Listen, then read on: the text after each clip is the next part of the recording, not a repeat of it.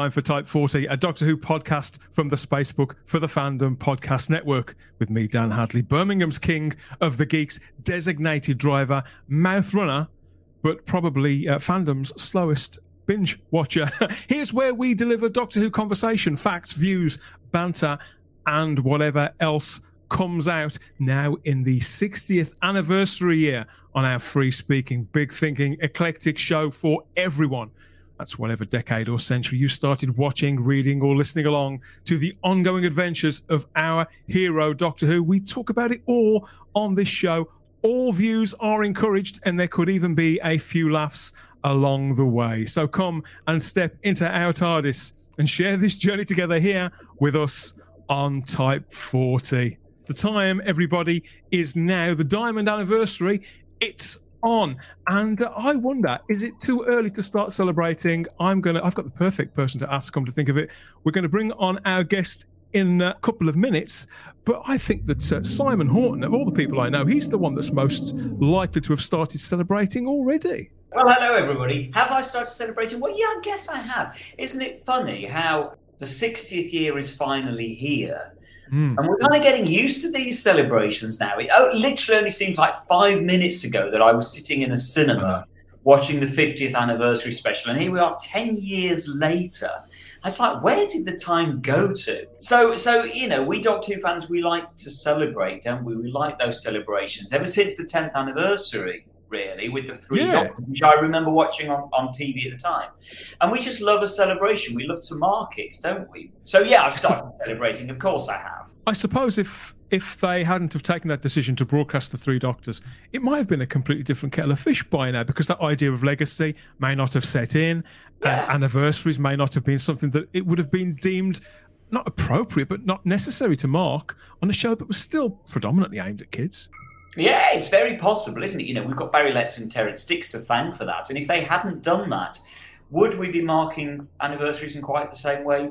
No, maybe not. There's no one that I know, Simon, that's more passionate about getting as much Doctor Who in front of people's eyes in retelling those enduring stories from the classic era in particular. You know, all the efforts of people like David Whitaker, Donald Cotton, Terrance Dicks, Barry Letts, Robert Holmes, Christopher Bailey, and, and everybody else, stretching right up to Russell T Davies, Steven Moffat, Jamie Mathieson, everyone.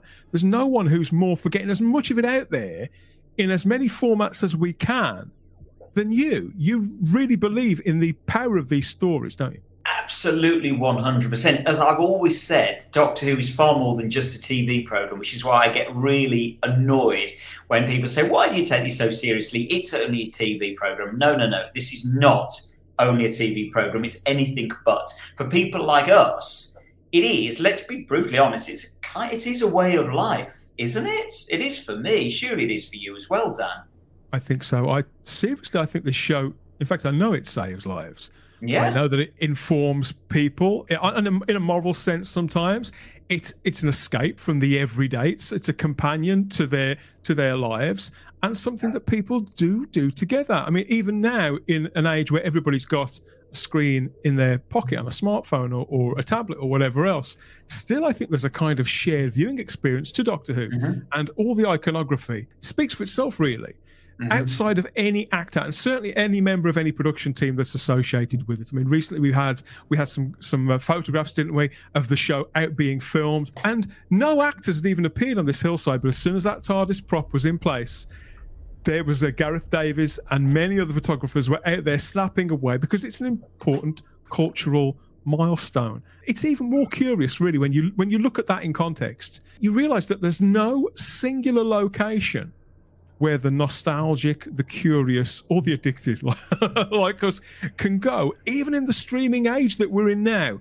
And we can we can sort of veg out, keep one hand, one finger on the hoofa doofa, and motor through all of Doctor Who history. I think that's a really curious thing that stands out in the 21st century. Yeah, truth be told, of course, I have digested my Doctor Who over the years in bits and chunks. You know, I came to Doctor Who in 1972 with uh, season uh, eight. Um, and then, of course, I, I, watched it religiously right the way through to the end. But then, as time went on, midway through the 80s, I started to then access stuff that I'd never seen before on VHS The Seeds of Death, The Daleks, all that kind of stuff, that suddenly the black and white stuff that started to come out. There was the Five Faces season in 1981 that dipped into the series past yeah. as well. In very much the same way that the TARDIS works, I've dipped in and out of history along the route. Um, and taken little pockets of it and watched bits and pieces there, an odd episode here, a whole story there. And so I've certainly never sat and sort of watched from an unearthly child up to date. I'm, something I've never ever done it was like putting a puzzle together, wasn't it? It was it was like subscribing to a part work, but you'd get it out of order. yeah. VHS tapes or how you'd catch it on UK. Or even, or even Target books that you'd be reading. Target books, obviously, yeah. by Terrance Dicks and, and, and others, that, uh, of stories that you would never see in your entire life, let alone even with some of the stuff we can watch now, other stuff we Marco Polo, for example, we simply can't ever see.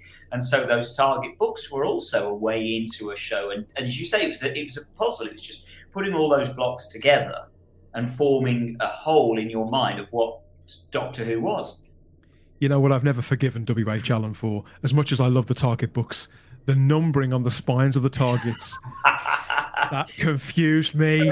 That confused me for years. But of course, we do have these streaming platforms now, and uh, particularly the BBC has the iPlayer.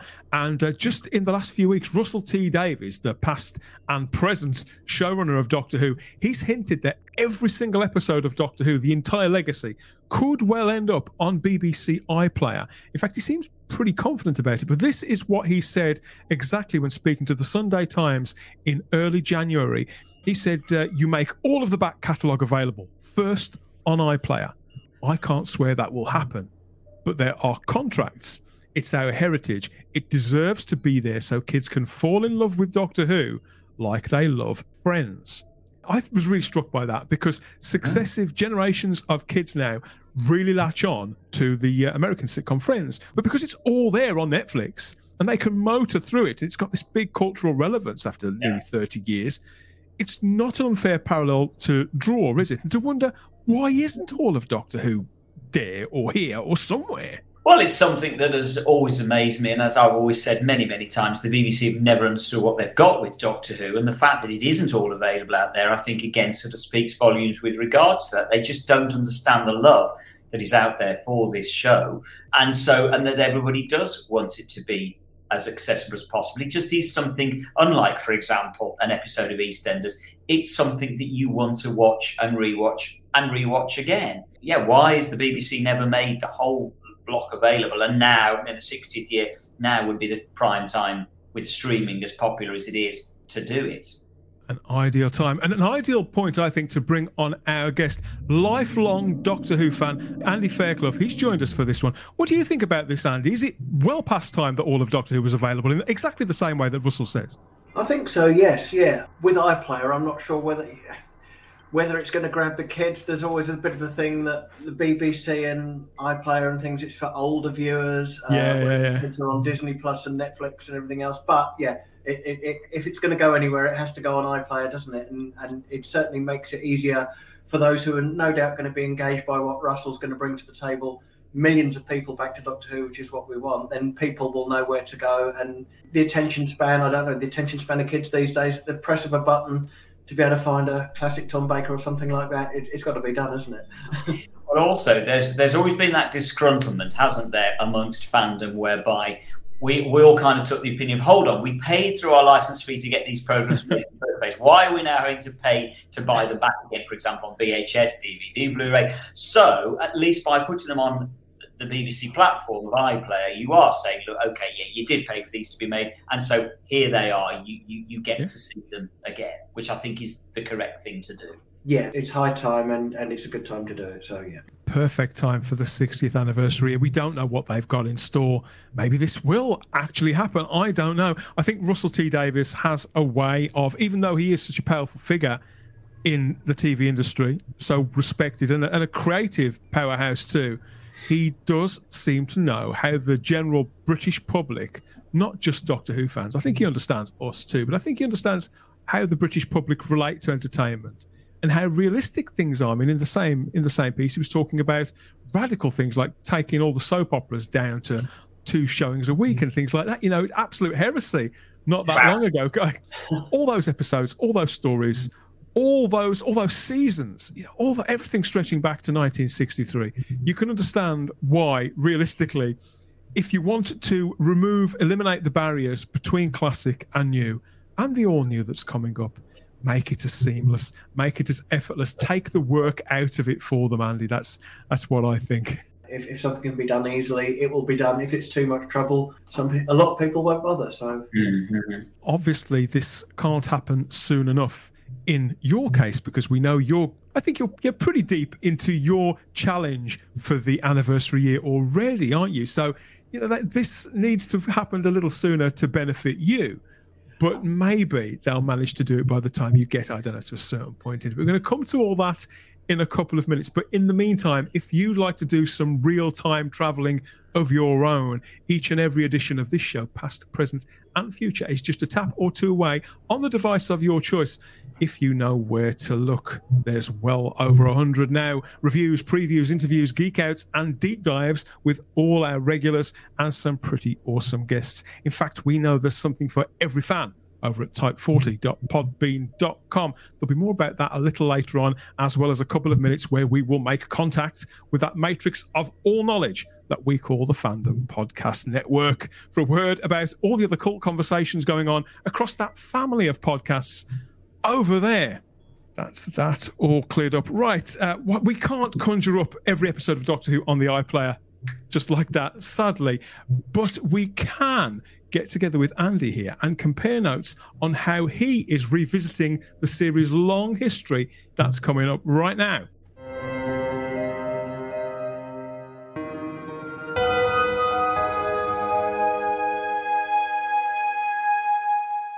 Here we are in the digital age, just as Russell said there, and expectations are different, and so are viewing habits the uh, the term intellectual property, as cold as it may sound to some of us, and and the notion of franchise, it's kind of become a dirty word too. But in some ways, it's a good thing. It shows that I think it shows that a property like Doctor Who has achieved this sort of greater relevance and a brand of almost immortality, I suppose, more than just a commodity.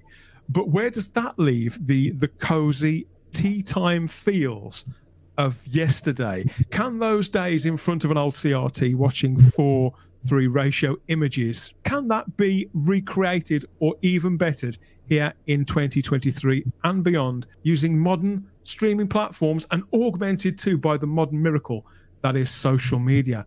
Andy, you've set about your own challenge, haven't you, over the last couple of months? Explain to us what you're doing and, and precisely why. Why now? It just so happened to fall in that way that I was going to start doing what I wasn't really consciously thinking of the 60th when I started it. I just thought it's about time I did this again.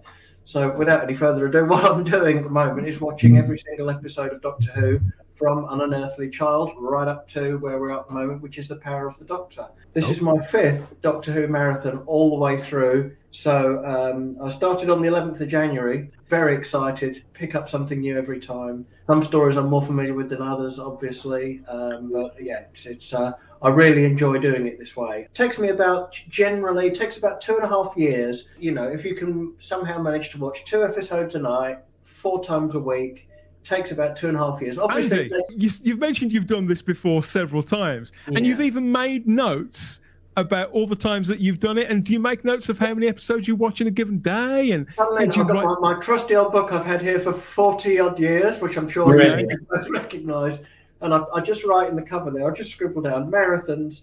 So my, my first one was with a scrappy pile of videotapes. I didn't have yes. them all. Um, my son at that time was four years old, so 1999. And I said, I said to myself, we had no dream of Doctor Who coming back. Four's a good age to start, isn't it, for Doctor Who? Yeah, that's when I started. Around about there. And uh, it, funnily enough, it took us to go through all these old videotapes. We weren't watching it in any kind of ambition of certain because I didn't have them all then. It was do you remember uh, again those old fan copies you used to get of people yeah. stuff through the post, and you could hardly see the pictures. But I had videotape, so it took us six years, and we finished. I'm not joking. We finished my first ever Doctor Who marathon a week before Rose was broadcast. This mirrors almost exactly my experience too. I was a father, a new father around that time too. Okay. And of course, I set about bringing my child into the world of Doctor Who. Who wouldn't? So, this is the Doctor Who program guide. The, uh, the, first, there was two volumes, wasn't there? But yeah. specifically, the first one dealt with the programs, didn't it? When was this published, Simon? 81, just after Logopolis, the end of Logopolis, or around about the time of the end of Logopolis. And I can still remember walking into W.H. Smith's and just seeing these two uh, uh unannounced on the on the W.H. Smith's bookshelf. Had no idea these were coming out.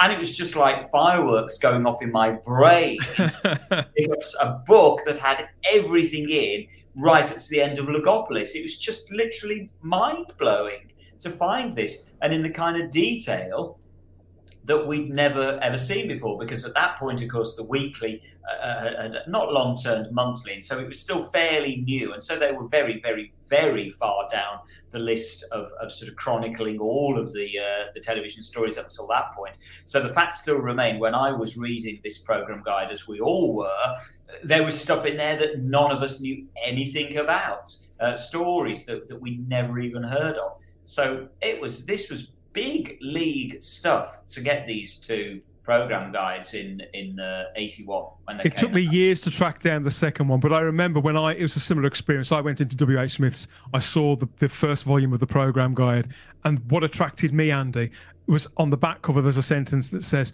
all the Doctor Who stories in one book. For brilliant! I haven't got to worry about trying to work out which comes, which book comes after what, and tracking down all those paperbacks. They're already up to over 100 on on the spine, the numbering on the spine. Then I, have just got it all in this one book. I thought yeah. that would, I thought that would satisfy me, Simon. That would be the only Doctor Who book that I would ever need from that point on.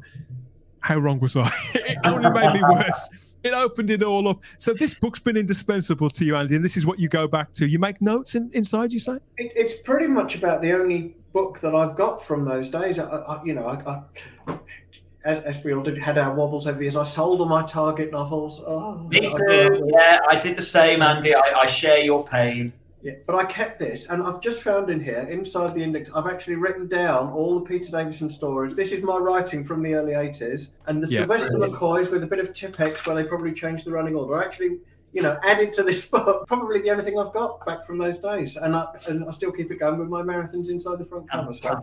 So obviously that book only goes up to Logopolis, doesn't it? There's been considerably yes. more Doctor yeah. Who since then, but that that is still your tome of choice. Not well, not, not really. I just I just, I just kept it going, and I, have always got it on my shelf with my DVDs, and I've got. Yeah. I don't have masses of Doctor Who books, but I, I, bought the complete history series. That's the only other real thing I've got, and one or two others. But it's just always hanging around, and it, I still I flick through it, and if I've got my DVDs are in the wrong order, I don't bother looking up on the internet. I go through this and say, oh, hang on, yeah, the Romans, then it's whatever, and I, I shuffle them around according to this. So it's always it's always to hand. I'm with you on this. I, I, I don't have my original copy of it, sadly. Again, I just sold everything um, or gave it all away to the charity shop. I can't remember. It all went. Um, and so I've rebought them again now. But I agree with you, actually. The number of times I still go back to that original program guide just to just to check. Oh, sorry, what what order were the stories in, in, in season four? Mm-hmm. Uh, you know, so I'll just go and have a look. That's always my first tome of choice um, for, for, those years up until Logopolis. Still now. Amazing. So when you set about this, do you you've you've got a pace? You set yourself how many episodes was it per day? I try to do. Uh, uh, funnily enough, this goes back to my, my friend Ian Levine, who you, you may touch on later, who I've known for a couple of decades, and uh, he was the one that kind of said, I said, I, you know, when he when he first instilled it in me, the only way to watch Doctor Who is from start to finish, and he was the one who said, I said, well, how do you do it? And he said, "Well, I watch two episodes every every night." But I think he went seven nights a week before bed, two episodes a night. Last thing he does. Oh, cool. Before bed.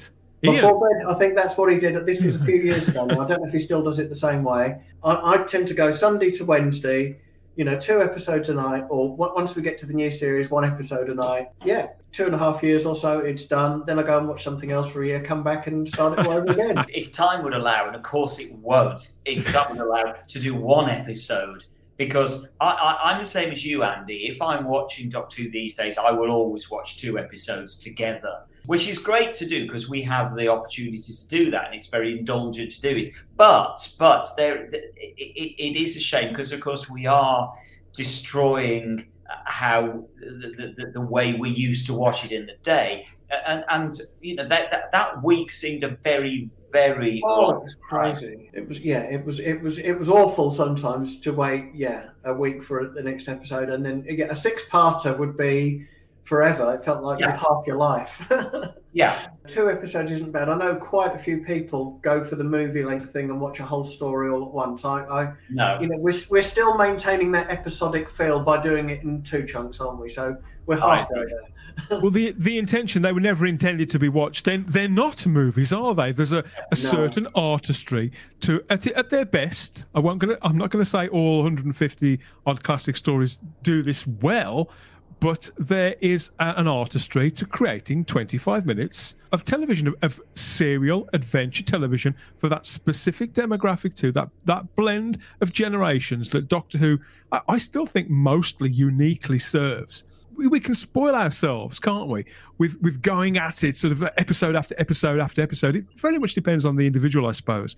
But I'm exactly the same as you two guys. If I watch more than two, I believe I'm spoiling myself, mm-hmm. and I'm I'm kind of spoiling the story and kind of low level disrespecting the original intentions. I don't know. You you should sit with it for a little while. Yeah, I think I think like a good wine, it has to be savoured. It is as simple as that, and you don't want to you don't to, to consume it all in one go. And you're right, Dan. Those those episodes were very very carefully constructed to work as 25 minutes, which of course is why John Nathan Turner and Eric Saward had such a hard time then converting it to single 50 minute episodes for season 22 because they realized actually yeah they just work as half an hour in that in that original classic format. They just work. It always used to amaze me you know as a kid i could never understand and it still surprises me now where 25 minutes came from. I don't know any other program on television in history certainly on bbc that is 25 minutes long. Yeah, okay, they were always 25 minutes on ITV because they would have a five minute break in the middle of it. But BBC, why were they so insistent that they were 25 minutes? Why not half an hour? Do you think it was to do with news reports and sports bulletins and things tending to be like five minutes, ten minutes, little chunks here, weather, sport, news? You've got I all those things floating around, Andy. I'm just trying to think where it used to slot in. Was it right after grandstand? Because that would always finish at about five ten. Yeah. Then you'd have the news, and it would be like five twenty, wouldn't it? It would always be on at like five twenty. The original intention, of course, was yes to slot it between, as I recall, grandstand and jukebox jury. Mm-hmm. So I can only assume when they were formulating it, that's where it was supposed to go. So I'm assuming that it was a 25 minute slot. And, and again, I can remember when um, once they scrapped the, the after season 22, they scrapped these 50 minute episodes and they insisted it go back. The programmers insisted it go back to 25 minute slots. Again, you kind of think, why didn't they then say? What is this archaic 25 minute slot? Let's let's do it half an hour. let's round it up. You, you've got to wonder. One of the quirks of Doctor Who. Absolutely obviously we are in 2023 and viewing habits do change and none of us are immune to the shortening of our attention spans. So i was wondering andy would you confess to ever doing this? Because obviously on netflix and amazon where where they set the you know series after series you can binge watch modern day shows or anything they've got the rights to. They give you the option don't they on those to uh, skip or fast forward through title sequences and recaps to get to the juicy stuff. Now, if you're watching two or three episodes of something all in one, do you ever do that? Do you ever fast forward through the uh, the opening titles of classic Doctor Who? We're getting deep, deeply personal now, aren't we? no, I don't fast forward through the opening titles, but I must admit, I, I only watch the closing titles of the last episode. really? Yeah. Oh wow! But the other the other main thing I do, fast forwarding massively to New Who, I never ever watch the new episode previews. I don't think I've seen one to this day. The pause button goes straight on as soon as it says next time. I honestly don't think my son's the same. I don't think I've ever seen a next episode preview for anything from 2005 to this day. I, I, agree with you on that one. Somebody was saying recently that supposedly it was 2005 Doctor Who that introduced this whole idea of the next time trailer. And if it was, I cursed Russell T Davies to the ends of the world because it's just one of the worst on television ever. And even now, not we're not talking about Doctor Who now. I'm talking about anything. Broadchurch, Happy Valley, whatever it might be. I'm the same as you, Andy. I always just immediately turn off the TV or hit the pause button. I don't want to see what happens next time. I'll wait till next time for that. If Russell T Davies, if you came up with the idea, I'll never forgive you for it. It's not Doctor Who, but a very slight aside. And if Doctor Who ever did it, I think I might switch off forever. It's where you get a program, a documentary, or a drama series, and they do that awful 30 seconds or a minute up front, which shows you pretty much everything yeah. that's going to happen over the next hour. Andy, programs have been doing that since the 70s. I'm watching Columbo through, all the way through for the very first time with Peter Falk, and they have a big chunk at the front where they, they tell you a certain amount of the story in, and I do exactly the same. I sort of shut my eyes, put the yeah. thing on mute, go and do something else uh, for a little while, and yeah, I, I can't abide it. Russell T Davies didn't invent the next time thing. Ah. I, I saw it originally on the program Spooks, the sort oh, of the spy series on the BBC. That was the very first place that I saw it. You know what? I see entirely what you guys mean. But I think with populist television, there's a certain yeah. I don't know, there's something about leaving the way that a cliffhanger did in the classic show, leaving people on a bit of a high and a oh my god, I can't wait till the next one. I think by by having next time trailers you retain that charm. I can't wait to see what was that in the next time trailer. What how they're going to get out of that? Oh my god, that character's back. That I think it's the same sort of thing. When they had to lose the cliffhanger, that's the nearest they could get to sort of having the same appeal and keeping it in the viewer's mind for seven days. Does that convince you in any way, Simon? no, not remotely. If I, I, get, I get what you're saying, and I think if they were done differently, if they, if it was yeah. done in a really fast cut, very fast edited montage without any audio, just bang, bang, bang, bang. That might actually pique my curiosity. Whereas actually giving you lines and, and showing parts of scenes it's just ridiculous and particularly in the case of doctor who it just it literally becomes ridiculous because of course you've gone through all this effort to set up this this cliffhanger that puts the doctor or the companion in jeopardy and then the next time trailer just immediately says but don't worry, it's fine. They're, they're absolutely fine. Whereas, going back to what we were just talking about, that a week was a long time, when I was a kid, you genuinely felt afraid for the doctor and the companion. I genuinely, I, I don't think we had that sort of blase attitude that everything was going to be okay, that the doctor would be all right next week. Sometimes you just weren't convinced that, that, that or, or, or certainly you didn't know how the doctor was going to get out of it. Um, and that was part of the charm. Whereas just seeing the trailer that just says, don't worry, he does get out of it, it just completely undermines the whole point of, of the cliffhanger. It's as simple as that. Have you ever done one of these marathons or set yourself this task of watching it all the way through, Simon? Exactly the way that Andy's described no, it. No, I'd absolutely love to do it, and I and I really envy you, Andy, with doing it. No, the closest I have got to this um, is what I'm now doing, which is with the new Blu-ray box sets. What I will do is, for the first time ever now, when a Blu-ray box set comes out, I will watch that. Obviously, I'm watching the actual season completely out of order within the scope of, of, of 60 years of Who. But within the season itself, I will start at the beginning. I'll start at the Leisure Hive, for example, and I'll watch it right the way through in order yeah. up to Logopolis. And so I'm watching a, a season properly as it was meant to be seen in that year.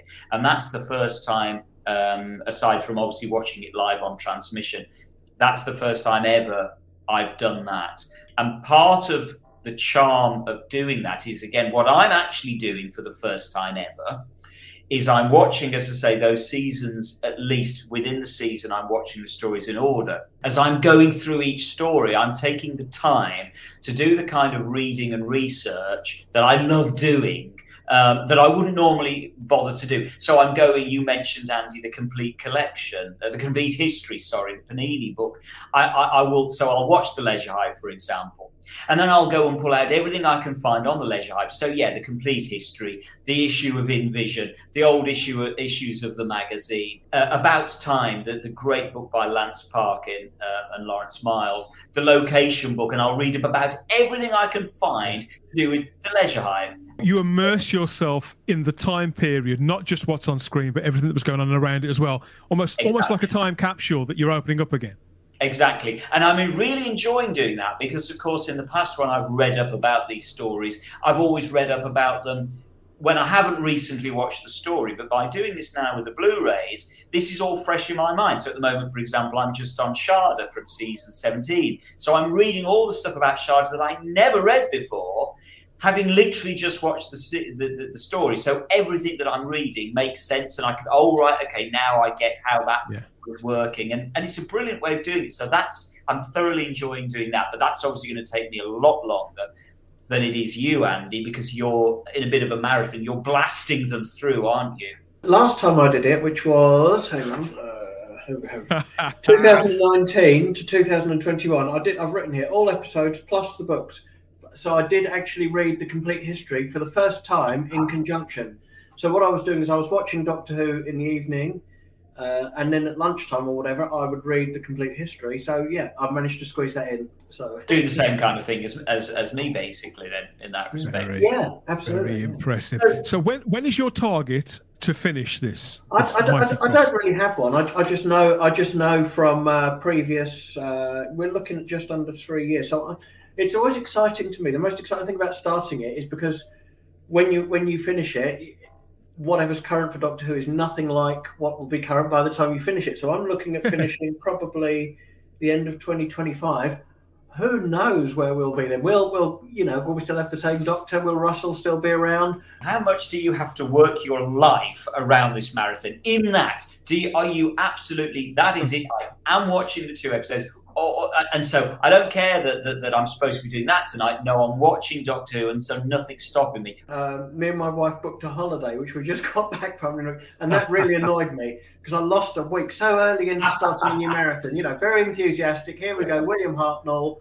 Uh, you know, I got through the Keys of Marinus, and then I've gone off 2,000 miles away for a week. That did quite I had a lovely time, but I know I'm going to I know I'm going to slide here and there. So the eight weeks is a goal. Uh, sorry, the eight episodes a week is a goal, but um, I'm not always going to do it.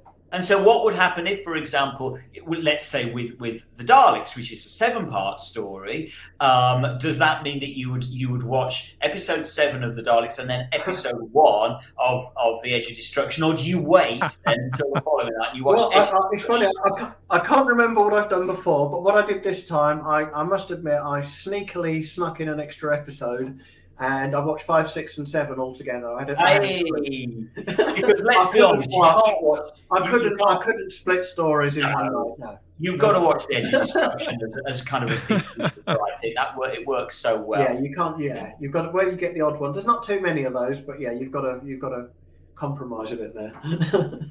Do you find do you find as you come do you find that you come up against stories that that that I don't know when you when you last did your marathon watch or when you first watched it I don't know 20 30 years ago you loved a story and now you just kind of think no you know what? I'm rewatching. I don't like that. Or vice versa. Do you learn to love stories that you didn't like at the time? It's both really. Do you know what the amazing thing with this is it changes every time? Because every time you think, oh, I can be sick to death of this story. I can't, I can't remember now, but it's happened a couple of times, and like even some of my favourites, I thought, oh, I've just watched that, but I've not really taken it in.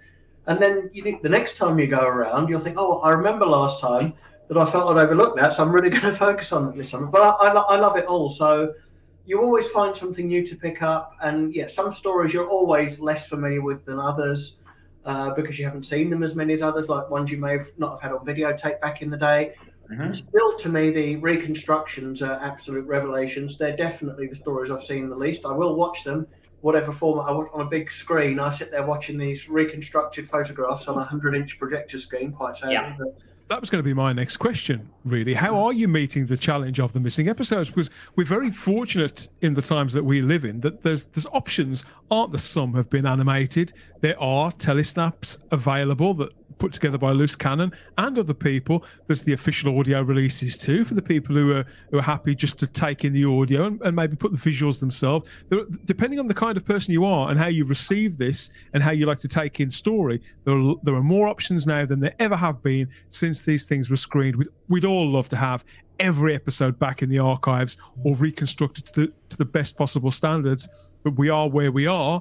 And so, how do you choose which version to watch, or if you've got again a hard and fast rule? I am doing the recons, or I am listening to the audio. How, how do you come to that? It, it, again, everybody's got their totally personal preference to this, haven't they? Mine is I cannot do the animations. I can't. I don't get it. I can't do it. I know so many love them, and that's great. But I like to try and find something that's at least got the face of the uh, yeah. actors, the sets, or as close to the sets. So for me, it has to be the reconstructions all the way because I, my imagination then can fill in the gaps if you like. I, you know, I've seen probably the reconstruction of Marco Polo three or four times now, and I actually feel sometimes I've seen that, haven't I? You know, it, it's so good. You feel like you've seen the episode because it was so well telesnapped that one that by watching that reconstruction, you can you can fill in the gaps.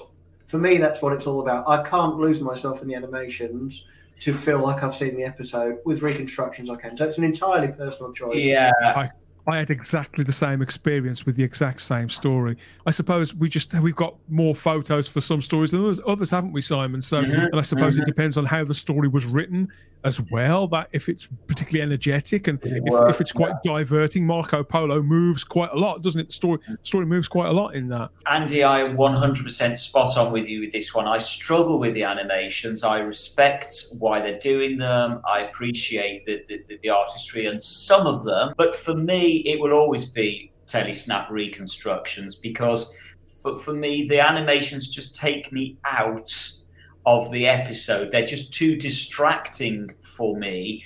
Um, in that I, I am watching a gimmick at the end of the day. It's somebody else's interpretation of it. It's got color in there that it shouldn't have. Often the animators will mess with backgrounds. They'll change things. So it's not like watching the original it's episode. A, it's a new production, Simon, yeah. in many respects. And, and, and that's right. And I don't want that. I'm with Andy on this one. I want the episode, I, I, want what I'm watching to look as close as I can possibly get it to how it would have looked on broadcast. And that's photos. And as inaccessible as some people would find that, as opposed to animation, for me, it's it's telesnap reconstructions every time.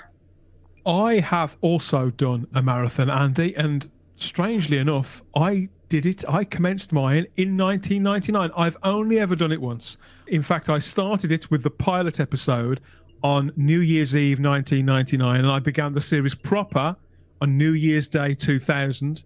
So this was before they announced that Doctor Who was coming back. Yeah. I didn't particularly have set myself a pace. I hadn't long become a father myself, funnily enough and I would I would go on to have a couple more kids. So it was around that time where I was starting a family, and I was working strange shifts too. So I would watch it 25 minutes actually in between some of the shift patterns that I was on. Worked really really well. It meant that I could get some escapism in, whereas I couldn't have even managed to have squeezed in an episode of say Buffy the Vampire Slayer or, Babylon 5 whenever it was big at the time. So I did it all, and I finished three weeks before the premiere of series one and the first episode of Rose. So it's very similar to yours. Wow. It did take me over five years, yeah. but like I say, I was I was raising kids. I was doing X, Y, and Z, and that's the only time I've ever done it. Though I've never gone back and tried it again. But I'm I'm getting itchy to do it. if you know what I mean? I'm, yeah, just lately I, I feel like I should really do that again because now we are in a place where like, I've got all the recons. I've got you know because that time I did have to skip certain stories. Mm. So I haven't. You could say, well, you didn't do a proper marathon then, but I did as best as I could. If you, you know, I got a lot. I got a lot of the audios. I'd got what I got, and it still took me five years. So I, I have done it. There is a certain parallel there to what you've done? I have to be honest, you guys are inspiring me because I've never done it, but now the more I'm talking, you've got to do it. I am thinking now. You know what? What what I will do here is because because the way that I'm doing it now with the Blu-rays, obviously it takes a very long time because I'll watch a story and then it'll take me a couple of weeks just to read everything I can find about it.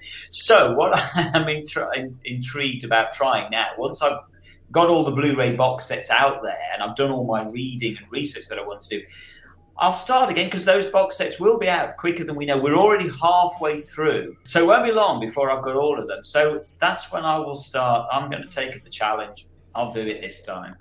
With me and, and these and these re-watches, you know, I, I do consider it to be a very personal thing. Do you count Shada, for an example, because it wasn't broadcast?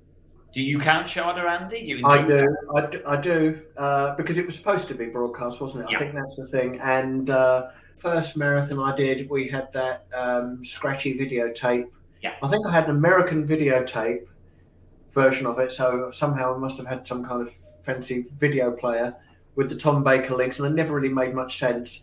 And then the next version I saw was Ian Levine's Shada, Yeah. which he did himself with a group of fans um, and did a very credible uh, animation version of it. And then a couple of years later, of course, we got the official, the BBC.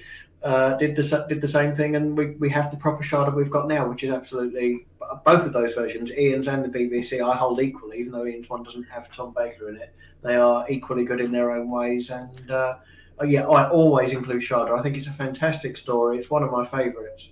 because I asked myself these questions before I, I knew I was coming to speak to you. I thought, well, why? It wasn't broadcast. It is a kind of footnote, but it stars Tom Baker, as you say, it was intended for broadcast. Some incredibly motivated, talented, dedicated people have created several versions of this story to suit anyone. So yeah, pick one. Do it. Do it.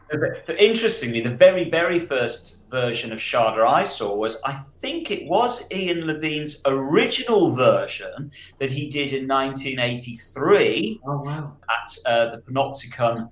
And I can still remember on the Saturday night, they, they made this big announcement we have got Shada. And of course, everybody was just going ballistic because they know who it is.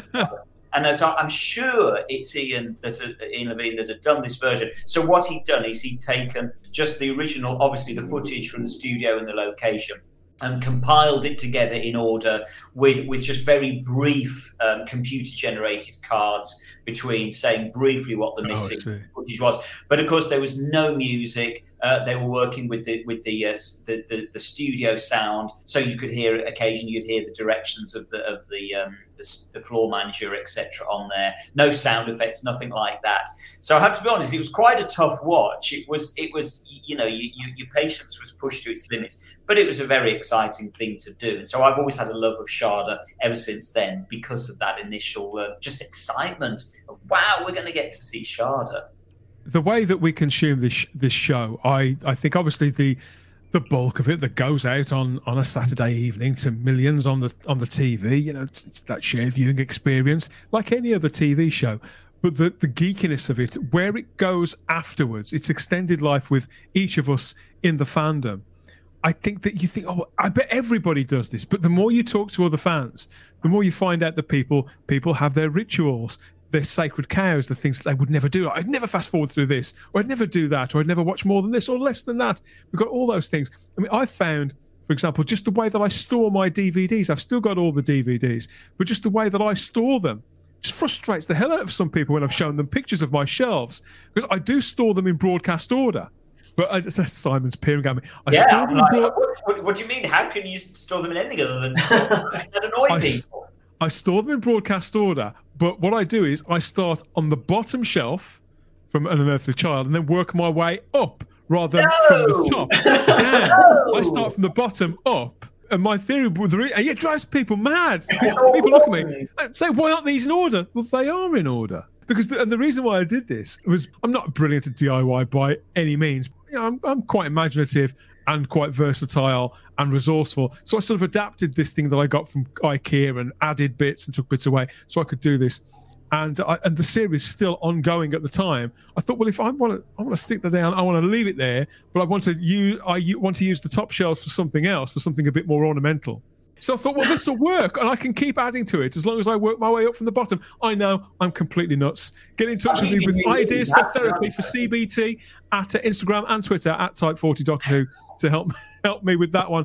But talking about bookshelves, Andy, in this schedule of everything in the uh, in Doctor Who and all in order, are you going really hardcore? Are you going to pull in spin-off shows because they are in continuity, aren't they? Things do dip in and out. So, are you going to bring in the Sarah Jane Adventures and Torchwood and Class and all that other stuff too? I've done bits of that in the past, but I must admit, I, I, I, what I will do is I'll watch all of Doctor Who first, and Yeah. then I'll decide do I want to do any of the spin-off shows. I've done, I've, I've added Torchwood on the end before. I, I haven't planned at the moment to, to do anything other than Doctor Who this time, but There are no two parters like you get in some American shows where part one of it is in Buffy and part two of it is in Angel or from uh, the Six Million Dollar Man to the Bionic Woman. There's nothing like that that causes a massive conflict. You're, you're giving me some dilemmas now. I have to be honest. If I was doing what you're doing, Andy, I think it would be inconceivable not to watch K9 and Company because that is just so ingrained in my mind yeah, me too. that it happened I must admit, last time again it got tagged on the end. I have to admit. yeah, no, it have to fit in between the two for me because yeah, because because when we see Sarah in the Five Doctors, she's got K nine. Yeah, good point. So, oh yeah, yeah, yeah. yeah. Andy, I, I, I challenge you. You've well, got to throw K nine. Sorry, Andy. I've, I've, got about a year and a half to think it over to because yeah, I would. Some of these things do do sort of weigh on my mind. I think you know things like like downtime. It's characters that were used under license that carry on certain continuities for some of you know Sarah Jane's in there. So is Victoria. Kate Stewart in there as well. She turns up later, albeit played by a different actress. I'd find it inconceivable not to watch that now as well around the time I watched the TV movie. I, I but done that in the past. well, if you say you're going with the Doctor Who, the complete history book, now that, that was a uh, a title put out as a part work, wasn't it? Partly connected to Doctor Who magazine, I believe. So some of yeah. the material was reprinted, but some of it was new or rewritten. Uh, lovely little sort of slim hardback books, aren't they? Mm yeah, it was it was put out by Panini uh, using the old archives um, that uh, Andrew Pixley compiled of the classic stuff. And then you're right, Dan. It's basically reprints of those, but uh, sometimes just in their entirety, but sometimes augmented with new material that they found since they published. And some of those early archives in the magazine were very, very um, thin on the ground uh, on detail. It, it brings everything together to do with the production side of things. Part of me wishes that I'd have bought them now. I remember when they were starting. I got all sorts of commitments that. You know, it was a very strange place. And I thought, do I commit my commit to buying these? Because I knew that I wouldn't be able to get halfway in and stop. So I decided not to that time, and I do kind of regret it. But one thing that I always have to hand when I'm watching Doctor Who, unfortunately, again, it's only the classic era. But I, I think this is about the best book that I can think of, the television companion. That's by uh, David J. Howe and Stephen James Walker, the official BBC guide to every TV story again there. That's yeah. the classic era up to the TV movie. And for me, I can't sort of soak myself in information the way that you've been doing, Simon. It, mm-hmm. it sort of overloads me a, a, little. I can watch the Blu, uh, Blu-ray or DVD features, but I can't do too much reading. I find that there's just enough in here to fill my appetite before I move on to the next story. And then I can I might do some more reading afterwards. You can see there's a bookmark in there now for something that I'm watching. That's for a upcoming edition of Type 40, a Doctor Who podcast, everybody. And you see it's quite early in the run too, so you might be able to work out, if not the exact story, then the general lay of the land there. So I always have that to hand. And on the other end, we have uh, Paul Cornell, Martin Day, and Keith Topping's book, The Discontinuity Guide. I think that book's a lot of fun and it's very silly and very frivolous, a bit like I am. and it sort of balances out what I get in there. But I'd love an updated one of both, either of these, for the new series. Obviously, these end in 1996, so you're out of luck when it comes to the RTD upwards stuff. But those, that's what I find indispensable. I guess we get the same frustration now with the with the complete history because obviously that stopped at the end of Capaldi and uh, so did Doctor Who. I, I, I, buy the odd, I buy the odd, I buy the odd issues of Doctor Who magazine that interest me, which is mainly about the new stuff. And they did, Andrew Pixley is still doing these little snippet archives of each series. So I've got a couple of the magazines for the two Jodie Whittaker series, and they go in next to the complete history. So it carries on in some, you know, you, it's never going to be complete if the show's ongoing. You've got a family, you're married, you've got kids when you explain to them what you're doing, do they just leave you to it, or do they do they shrug and say, "Oh, not again"? What's the kind of reaction? Well, my son's a big Doctor Who fan now, anyway, so I, I got him into it for. He's 28 now, so he's off. He's off doing his own marathon for the first time ever. I'm pleased. Good man. He, he lives 100 miles away. He's taken him a long time to do it, but he started. where, where's he up to? I think he's up to uh, near the end of Colin Baker, and he started doing on that. So it's taken him about three years, but he's doing it. So I'm really pleased to hand that legacy on. But my wife, yeah, she's just absolutely perplexed. And uh, I say, right, okay, I'm off to watch my show. I've, I've, got this projector in another room, so I'll go and sit in the other room. I'll say, I'm watching my show now. And then we start the evening after I've watched my show. So she's used to it. I've been doing it for, for years. So. But as you say, this time, as well as having your copy of the program guide as your constant companion, you are sharing this journey on social media, aren't you? I've got a little Twitter account, and I was just going to put it on there. And I, Ian had just Ian Levine had started off this new Facebook group, for, uh, you know, for people to have access to him. And he just said to me, "No, please post everyone on there." I said, "Well, are you sure people are going to want to know?" I said, "Well, okay, I'll, I'll, I'll do it." And yeah, the, the, reaction's been really nice actually. You know, you just you stick a story on there, and people say, "Well, that's one of my favourites," or "I don't like it," or whatever, and uh, a nice thing to do. Actually, no, Doc, Doctor Who. For me, I've never really been that involved with fandom or anything at all. And for a lot of people, I'm sure it's an intensely private thing. So for me to start sharing what I'm doing with Doctor Who out there is is, a, is an alien concept to me because it's always been quite private. So, well, yeah, it's, it's so far so good. Because you know history would have it, Simon. It's not the sexiest hobby to have, is it? And the idea of squirreling yourself away, huddling down with a couple of episodes of something from decades past, when you know playlists are filling up with these amazing new shows that get people talking and that are advertised on the sides of buzzes, and and that Netflix is sort of encouraging us to watch with the startup menus and think all that's there to, to grab our attention with look at this new flashy thing. But yet here's Doctor Who in 4 3 with Dudley Simpson's music. Uh, it's so seductive. A lot of people rule out the black and white stuff just on principle, don't they? It's such a shame. I get it. I can understand why you know young people of today that, that, that are brought up on Netflix and Amazon Prime series and that kind of stuff.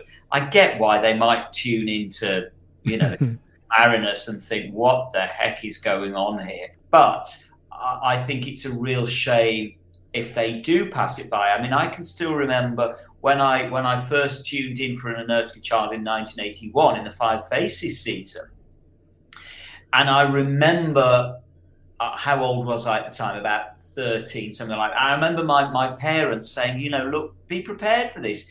This it's going to be really creaky. It's going to be it's going to be, it's not like the Doctor Who you're used to now, uh, having watched you know Tom Baker.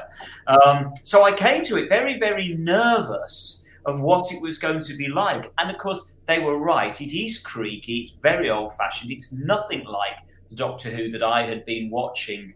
Um, up until that point, through through the sort of the um, the Jon Pertwee and certainly the latter Tom Baker years, and yet I was absolutely entranced, and, and, and it didn't matter that it was old and creaky. I loved it and was as excited by it just as much as any of the colour stuff that I've been watching. Um, and, and in comparison with, let's say, season 18, that it came straight on the back of, it looks, things like an unearthly child and the Krotons look very, very unsophisticated and poor. And yet I loved it. It never occurred to me that this was creaky and black and white. I and found watching that first story very strange because I watched the Five Faces season two with the Krotons. I think even though it was in black and white, it was still recognizably the same show then. TARDIS lands, companions, Doctor, exit, and the adventure kind of begins. And you you know you know who are the black hats and who are the white hats. So I found that quite reassuring. But uh, yeah, I, I know exactly what you mean. I, I, just all these memories come flooding back from the Five Faces of Doctor. I think the thing to, for me from that is, I, to, and I'm sure it was the same for you. These were just um, people on the Target book covers, and you could actually see the. I'm, I'll never forget. Oh my god, I'm watching the Second Doctor. I, yeah, can't get over that. Even you know, the emotions just come flooding back there were there were good days. That, that, that's all I'll say. And it's a shame for anybody, but I get it that we were we were spoiled with that Five Faces season. It was mind numbing, as you say, to think that we were going to watch Patrick Troughton. Whereas for kids these days, bless them, if everything does, as we're saying at the top of this show, if everything does suddenly become available for binge watching on iPlayer, it simply won't have. Mm. I don't think, the same misty eyed attraction that it had for us when it was something that we never thought Absolutely. we, we, had to we had to work so hard to get our bit of uh, Doctor I, I agree. I think it's that anti- that anticipation, that looking at the release dates oh. in Doctor Who magazine of what tape was coming out when, or TV Zone or whatever. I, I, don't, I don't know about you, but I used to actually handwrite letters into W. H. Allen saying. Why have you deleted these books? I'm desperate for these books. It took me years to hunt down a copy of, as it was, Doctor Who and the Doomsday Weapon it was it was hard work, but very memorable. they don't know they're born, do they? They don't know they're born. Now maybe we can expand your mind and fill up your playlist. Here's some more now after a connecting call with Kev. As uh, as always, he he's willing to tempt you with other engrossing, fun and portable podcasts covering all your favorite franchises and breaking geeky news, courtesy of the Fandom Podcast Network you could end up finding your next essential listen here and now. Andy and Simon will be back in a couple of minutes too, so don't go anywhere.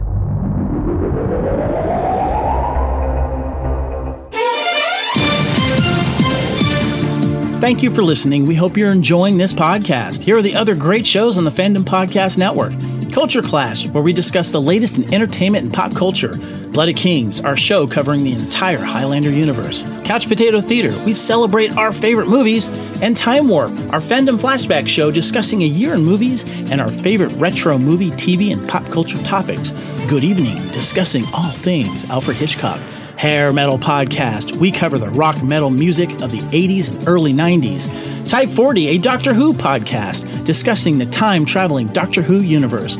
Lethal Mullet, an action film podcast covering the 80s, 90s, and beyond. Also, check out the Lethal Mullet Network for more great podcasts. What a Piece of Junk, our Star Wars podcast. Making Treks, a Star Trek podcast with a deep dive into the final frontier. The Fandom Show, our Fandom Podcast Network live YouTube show discussing the hottest topics in fandom the True Believers MCU podcast discussing the Marvel Cinematic and Television Universe, Union Federation, our Star Trek, and the Orville Show. And we're proud to welcome the BQN Network to the Fandom Podcast Network. Please visit our friends on the BQN Network, a Star Trek Universe podcast that also includes your favorite topics, movies, history, superheroes, and more. You can find the Fandom Podcast Network on YouTube. The Fandom Podcast Network is also on all major podcast platforms. The Fandom Podcast Network audio master feed is on Podbean at fpnet.podbean.com. You can find the Fandom Podcast Network on Facebook, Twitter, and Instagram. You can email us at fandompodcastnetwork at gmail.com. Thank you so much for listening, and remember, respect others and enjoy your fandom.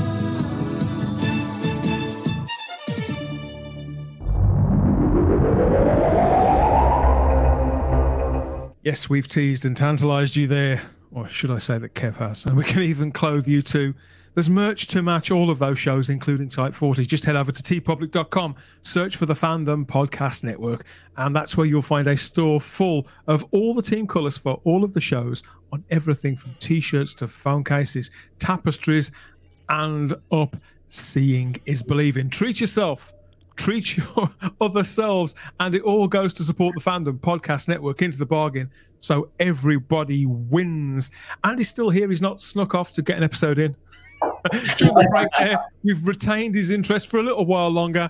And uh, yeah, we're here talking about about his big challenge to to get through an entire marathon of not just classic Doctor Who or just new Doctor Who, but absolutely everything between now and whenever. Andy, I don't mind telling you that there are certain points when I've done this in the past, or even when I've just done season by season, like you were saying, Simon, through a new box set. There are bogey eras that I've got that I, I go at them really, really fast and, and hard. I go at them with the best of intentions, but I flag and and I drop the ball a little. In my case, it's the Pertwee era. Too many six parters with a bit too much fat on for me. Sorry, everybody, but this is the thing, isn't it? It depends on who you are. So I've got that as my bogey era. Have you got any times in the show where you do you have to sort of power yourself through them? As as time goes on and, and uh, history heals, I find um, you know. uh, probably no as, as with a lot of fans i really struggled with sylvester mccoy's first season when it was first broadcast even though that was the first one i taped off the tv and i probably watched it more yeah. than any other I enjoy it because it's it's such a short run, and my appreciation grows every time I watch it. Colin Baker, I must admit, that's the only time from 1971 I did not watch the Trial of the Time Lord on broadcast. I left Doctor Who for a year at that point. I came back for Sylvester McCoy, so I didn't actually see Trial of the Time Lord until the little TARDIS uh, video uh, cassette box came out, and that was quite exciting for me because I got that for a Christmas present. It was like brand yeah. new Doctor Who. Doctor Who was off the air, and I've got new Doctor Who, so it was exciting for me in those lean years to have some new Doctor Who to watch.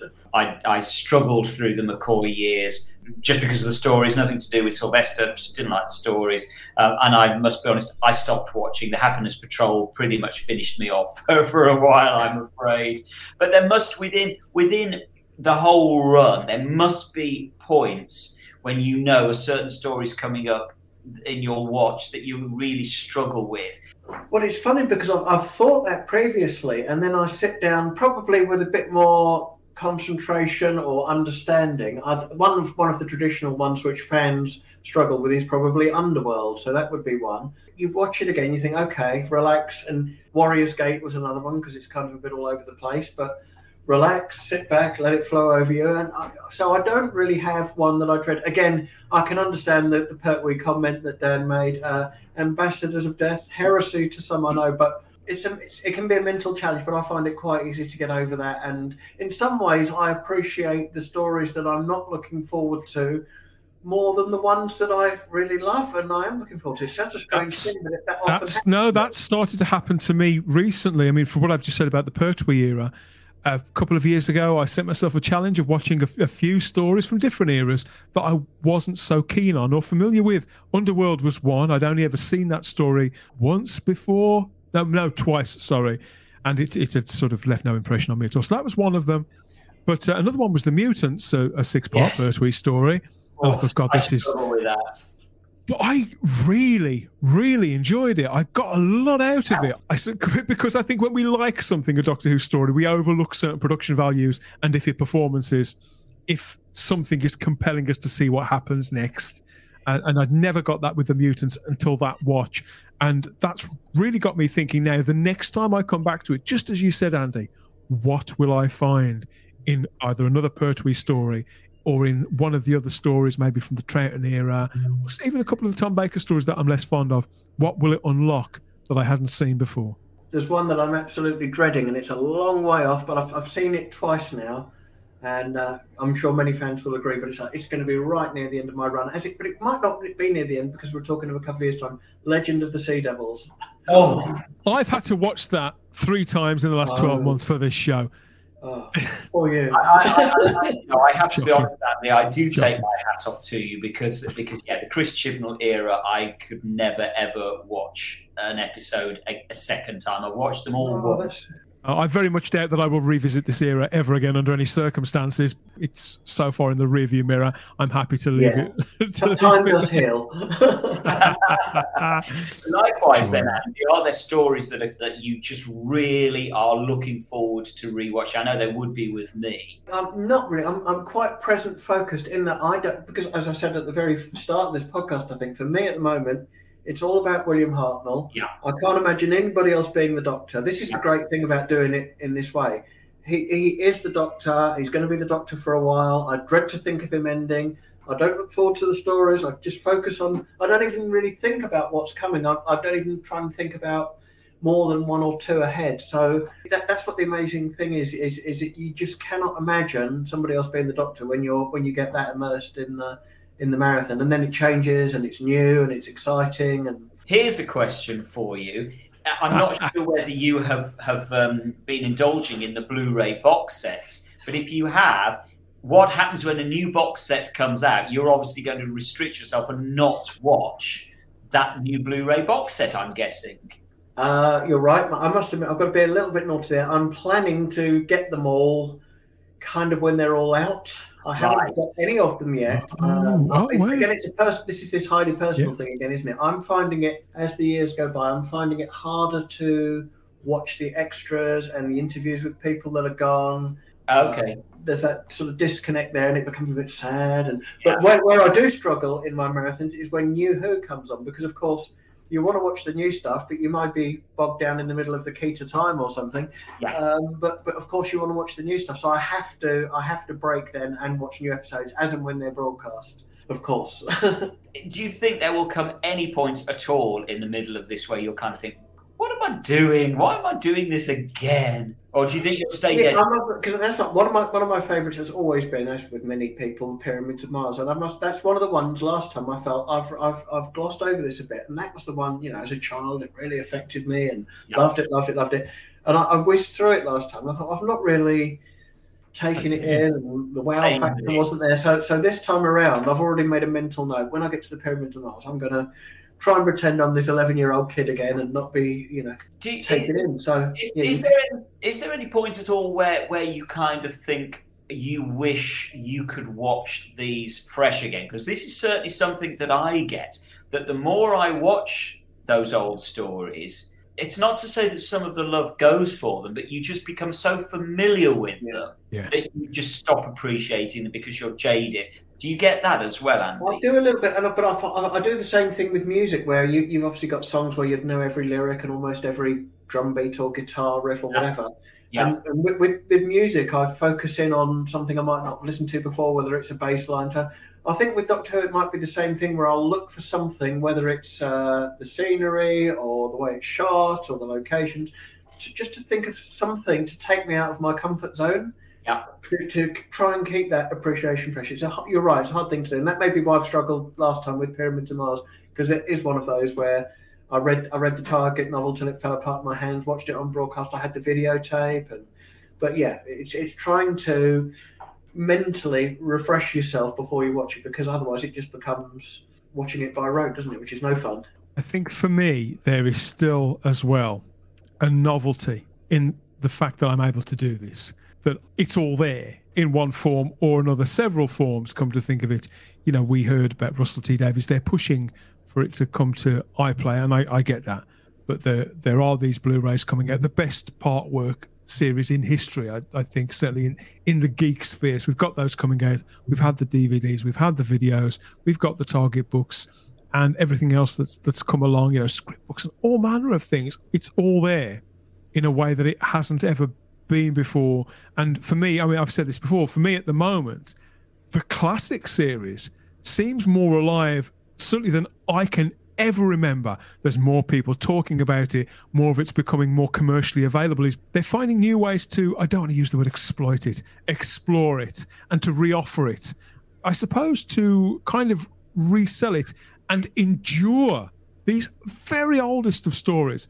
And to me, Andy, that means that even though this is that little twi- 25 minute show that used to be after the football results in the 60s and the 70s and little creaky 4 3 TV on a budget of next to nothing, that means that it's not just us, that this is worth more than the average TV show. This, this is of great value.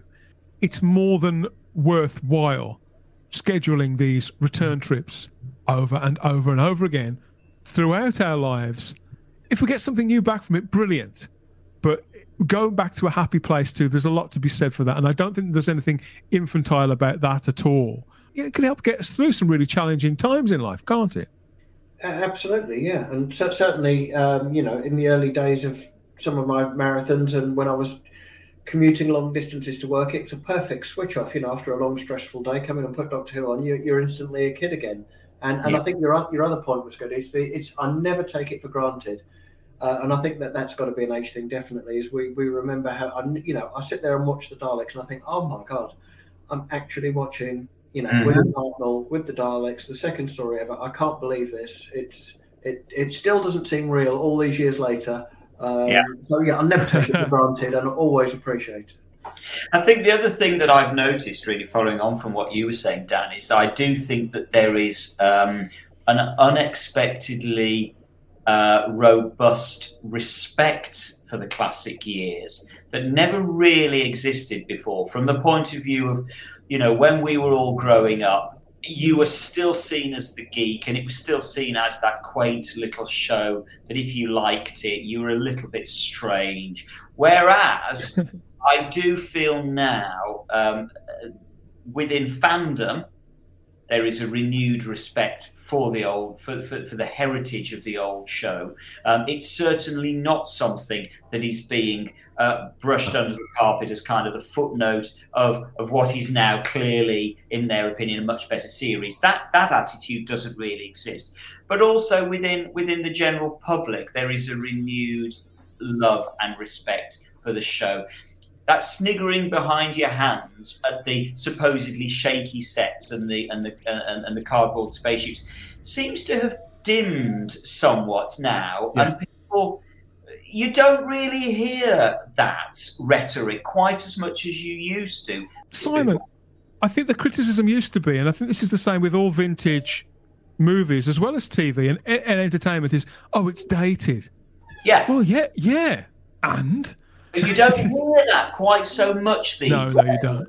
I think entertainment passes through a time because people are now talking about things from the from the nor- from the nineties certainly or the noughties. Oh, it's so dated. Have you heard that Vengaboys track from two thousand and two? Oh, it's so dated. So that sort of moved on to that time now, and the things that, that are of a time from before are kind of being enjoyed, being embraced again for what they are rather than for what they're not. And Yeah. there's a, a sense of sort of, oh, bless them. This is the best that they, they could do, which is a little patronizing. I think it's more than that. I think it's genuine affection, real Yeah. appreciation, Yeah. and a, a willingness to step back into that world. Because without that, there is no legacy. And the legacy of Doctor Who is something that does seem to keep paying back over and over and over again. Mm-hmm. And I, I see that reflected no better than in the adapting, the readapting of Bernard Lodge's original diamond logo there from the mid 70s that we've seen put in place just before the 60th anniversary. I think that's that's an assertion of values and of the worth of this brand, what it's been before, what it could be again, fortified by this somehow, by this this seal, this stamp of everything that the last 60 years has been leading to that if not the okay, who's to say if the best is yet to come or not, but something new is to come and everybody's invited again. And this is a big turnaround from perhaps how other production teams in the recent past have, have looked at it. So there's reassurance there too that everybody's invited. I think I think the other thing that sort of strikes me with with this is, and I've thought this before now, uh, how lucky I am, and I think Andy, this absolutely reflects in what you're doing with this marathon at the moment. How lucky I am that my favourite television program of all time is so accessible, so loved by so many other people. You know, you could have ended up falling in love with, oh, I don't know, the, the new adventures of Robin Hood or something like that. That, that there's no love for out there that nobody else really shares your affection for. And so that that always strikes me how lucky I am to have fallen in love with this show of all shows. Because if if it wasn't that, Andy, you probably wouldn't be able to do what you are doing because the episodes that you're now watching simply probably wouldn't have been as accessible as they are. No, absolutely, and and and as as we all know, there is so much uh, archive television missing because there was not the love for a lot of those other programs, and a lot of them are missing in their entirety. Right. Um, so yeah, we, we know that too well because of people like Ian Levine, who were the earliest of those pioneers in wanting to Absolutely. save and hang on a minute these these stories that i watched as a kid they must be still out there i want to get hold of them i want to see if there's any way that i can ever see them again and it was that that determination from from people like him in in the 70s that that helped maintain that the archive we've got today or we'd be in a lot worse state Andy, sure. I've said this before now, and I've ended up in quite heated debates with people over this very issue that that we have Ian and people like Ian, but let's be honest, Ian was the first one that highlights the fact that these things need rescuing. And The idea that they were heritage, yeah, yeah, well, well, well cultural heritage.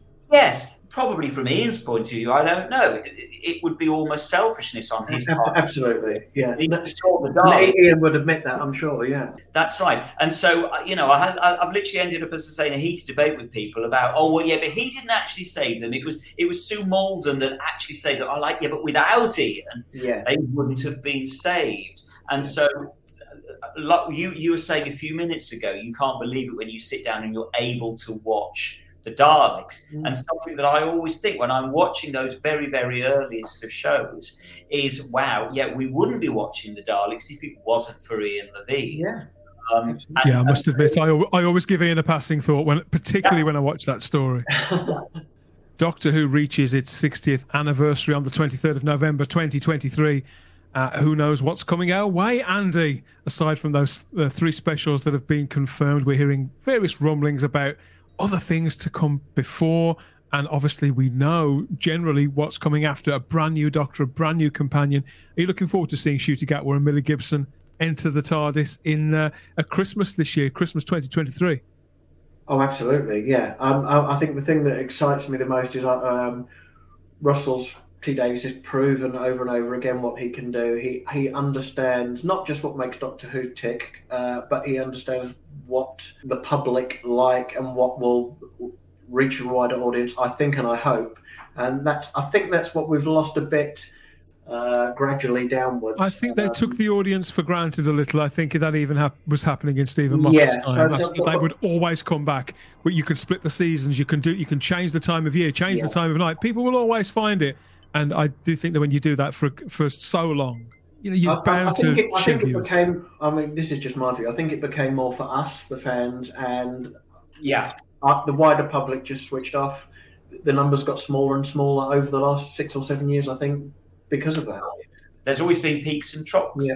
But, but, but, if any if anyone can get us back to eight to ten million viewers, it's it's Russell T Davies because I, I just I just think he understands that he's got that finger in not just Doctor Who, but also um, with the general public and what people will like. And also, I, I do think in the wider picture, I just think Doctor Who uh, well, it, it is a genuinely unique thing on British, te- well, on world television, it is a genuinely unique product.